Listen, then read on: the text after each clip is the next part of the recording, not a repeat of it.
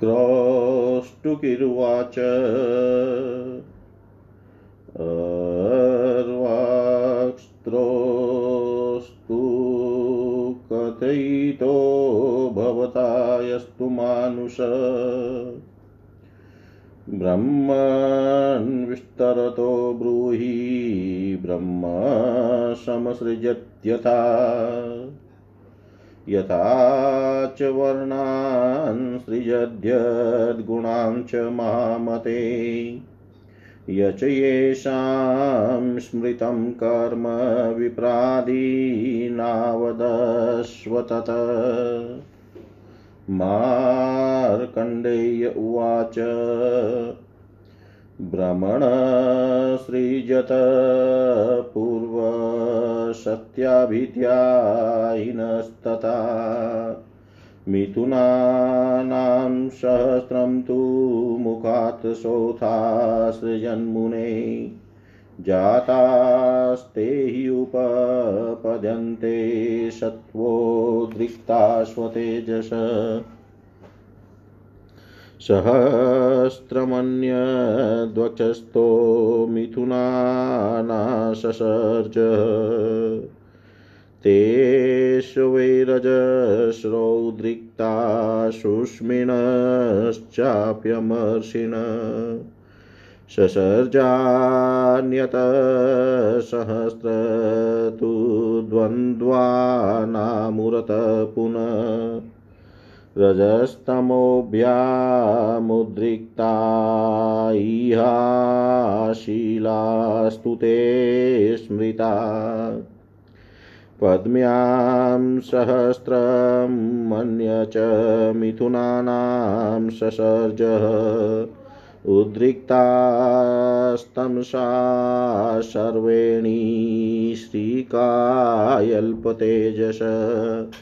ततः सङ्घर्षमाणास्ते द्वन्द्वोत्पन्नास्तु प्राणिन। अन्योन्यं हृतच्छायाविष्टा मिथुनायोपचक्रमु ततः प्रभृतिकल्पेऽस्मिन्मिथुनाना हि सम्भव। माशिमास्यार्तवयन्तु न तदाशीतु योषिताम्। तस्मात्तदा न शुशुसेवितैरपि मेथुनै आयुषोऽन्ते प्रसूयन्ते मिथुनान्येवताशकृत कुलिङ्कुलिका चेव उत्पद्यन्ते मुमूर्षताम्। ततः प्रभृति कल्पेऽस्मिन् मिथुनाना हि सम्भव। ध्यानेन मनसा तासां प्रजानां जायते सकृत। शब्दादिविषयशुद्धप्रत्येकं पञ्चलक्षण। इत्येषा मानुषी सृष्टिया पूर्वे वै प्रजापते। तस्यान्वयववायसमभ्युतायेरिदं पूरितं जगत्। सरित्सरसमुद्राश्च सेवन्ते पर्वतानपि। तास्तदायमल्पशीतोष्णा युगे तस्मिश्चरन्ति वै। तृप्तिस्वाभाविकी प्राप्ता विषयेषु महामते। न तासां प्रतिघातोऽस्ति न द्वेषो नापि मत्सर। पर्वतो ददिशे विन्यो हि अनिकेतास्तु सर्वशः। ता वै निष्कां चारिण्यो नित्यं मुदितमानसा। पीशा चोरगरक्षांसि तथा मत्सरिणो जना पशव पक्षिणश्चेवन् क्रामत्सया शरीरिषिपा अवार्कायण्डजावाते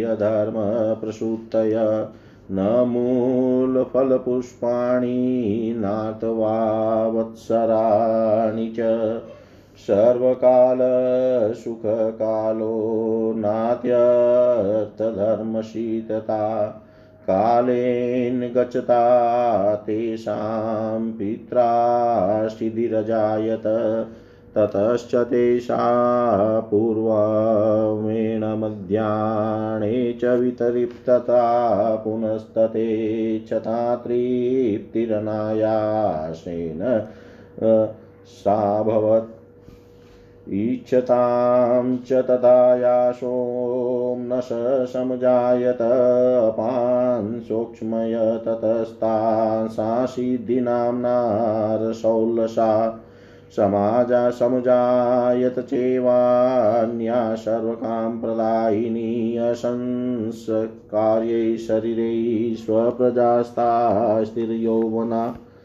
तासां विना तु सङ्कल्पं जायन्ते मिथुना प्रजा समञ्जन्म चरुं पञ्च म्रियन्ते चेवता समम् अनिच्छादेशसंयुक्ता वर्तन्ते तु परस्परं तुल्यरूपायुष सर्वाद्यमोतं तां विना चत्वारि तु सहस्राणि वर्षाणां मानुषाणि तु आयुप्रमाणं जीवन्ति न च क्लेशाधिपत्तय।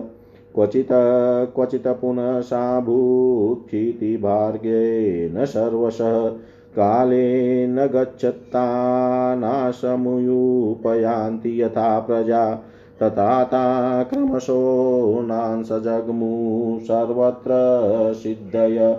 तासु सर्वासु नष्टासु नभस प्रच्युतारसा पयसकल्पवृक्षास्ते सम्भूता गृहसंस्थिता। सर्वे प्रत्युपभोगाश्चातिशान्तेभ्य प्रजायतः।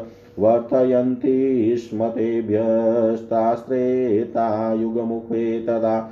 तत्काले न वैरागस्तासामाकस्मिकोऽभवत् मासि मास्यात्वोत्पत्त्या गर्भोत्पत्ति पुनः पुनः रोगात्पत्त्यातस्तासां वृक्षास्ते ग्रहसंस्थिता प्रणेशुरपरे चांसश्चतुशाखा महीरुहा वस्त्राणि च प्रसयुन्ते फलेष्वाभरणानि च।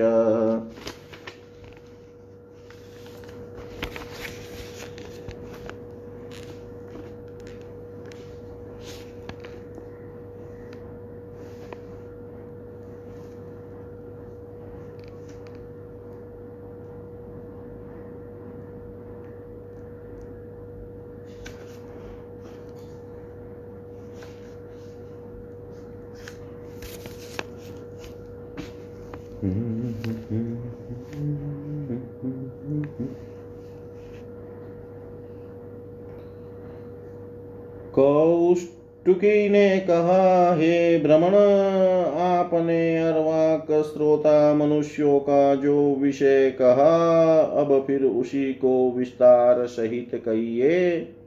हे महामते, जिस गुण युक्त समस्त वर्णों की जिस प्रकार सृष्टि हुई है और ब्राह्मण आदि का जो कर्तव्य है, वह सब कथा प्रकाशित कीजिए।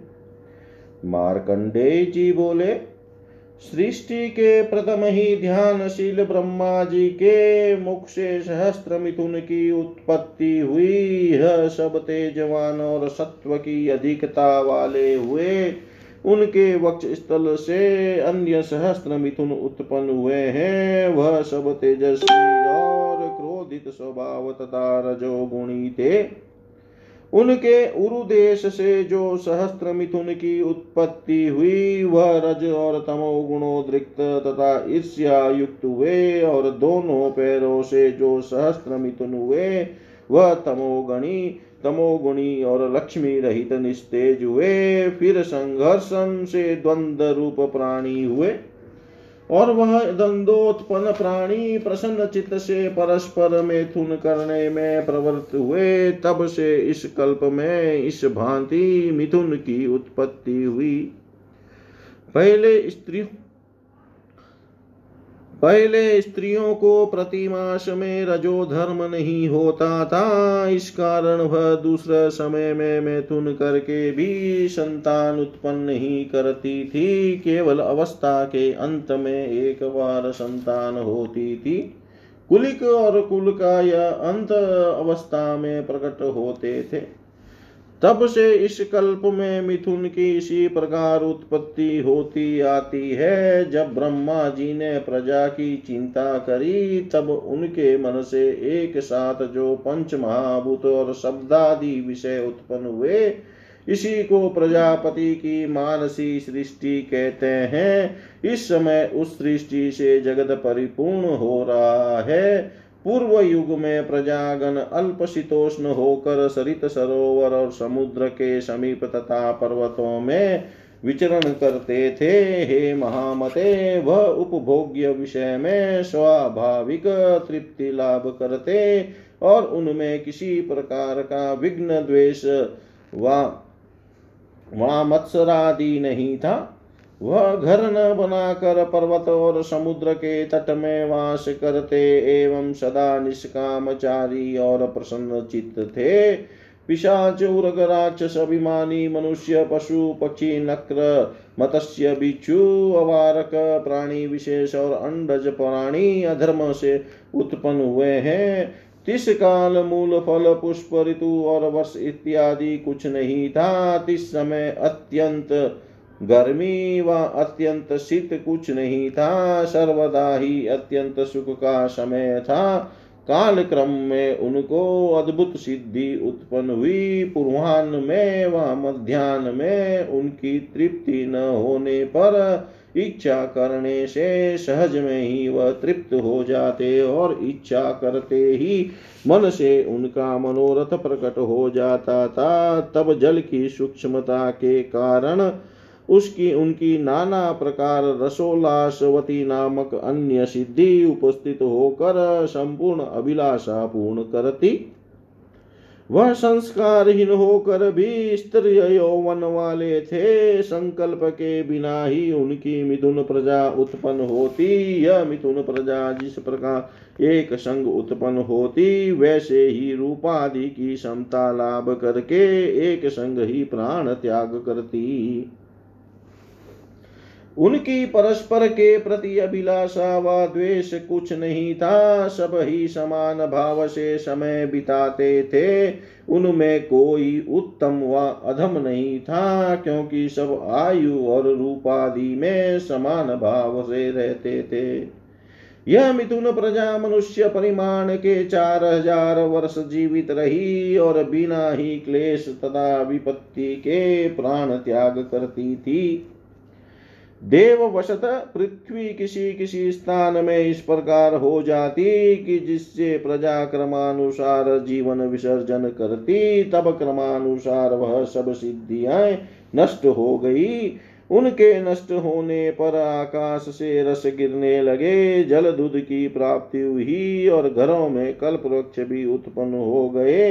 इन कल्प वृक्षों से ही उनका समस्त भोग प्राप्त होने लगा। त्रेता युग के प्रारंभ में मनुष्य गण इस प्रकार जीवन यात्रा निर्वाह करते थे। अनंतर काल वशत उनको आकस्मिक राग हो गया। तब इस प्रकार राग की उत्पत्ति उनकी मास मास में ऋतु और इसी कारण बारंबार गर्भोत्पत्ति होने लगी और उनके घरों में स्थित कल्प वृक्षों में राग उत्पन्न होने लगा। तब वह कल्प वृक्ष नष्ट हो गए और चार शाखा वाले दूसरे वृक्ष उत्पन्न हो गए। उनके फलों में वस्त्र और आभरण लगते थे।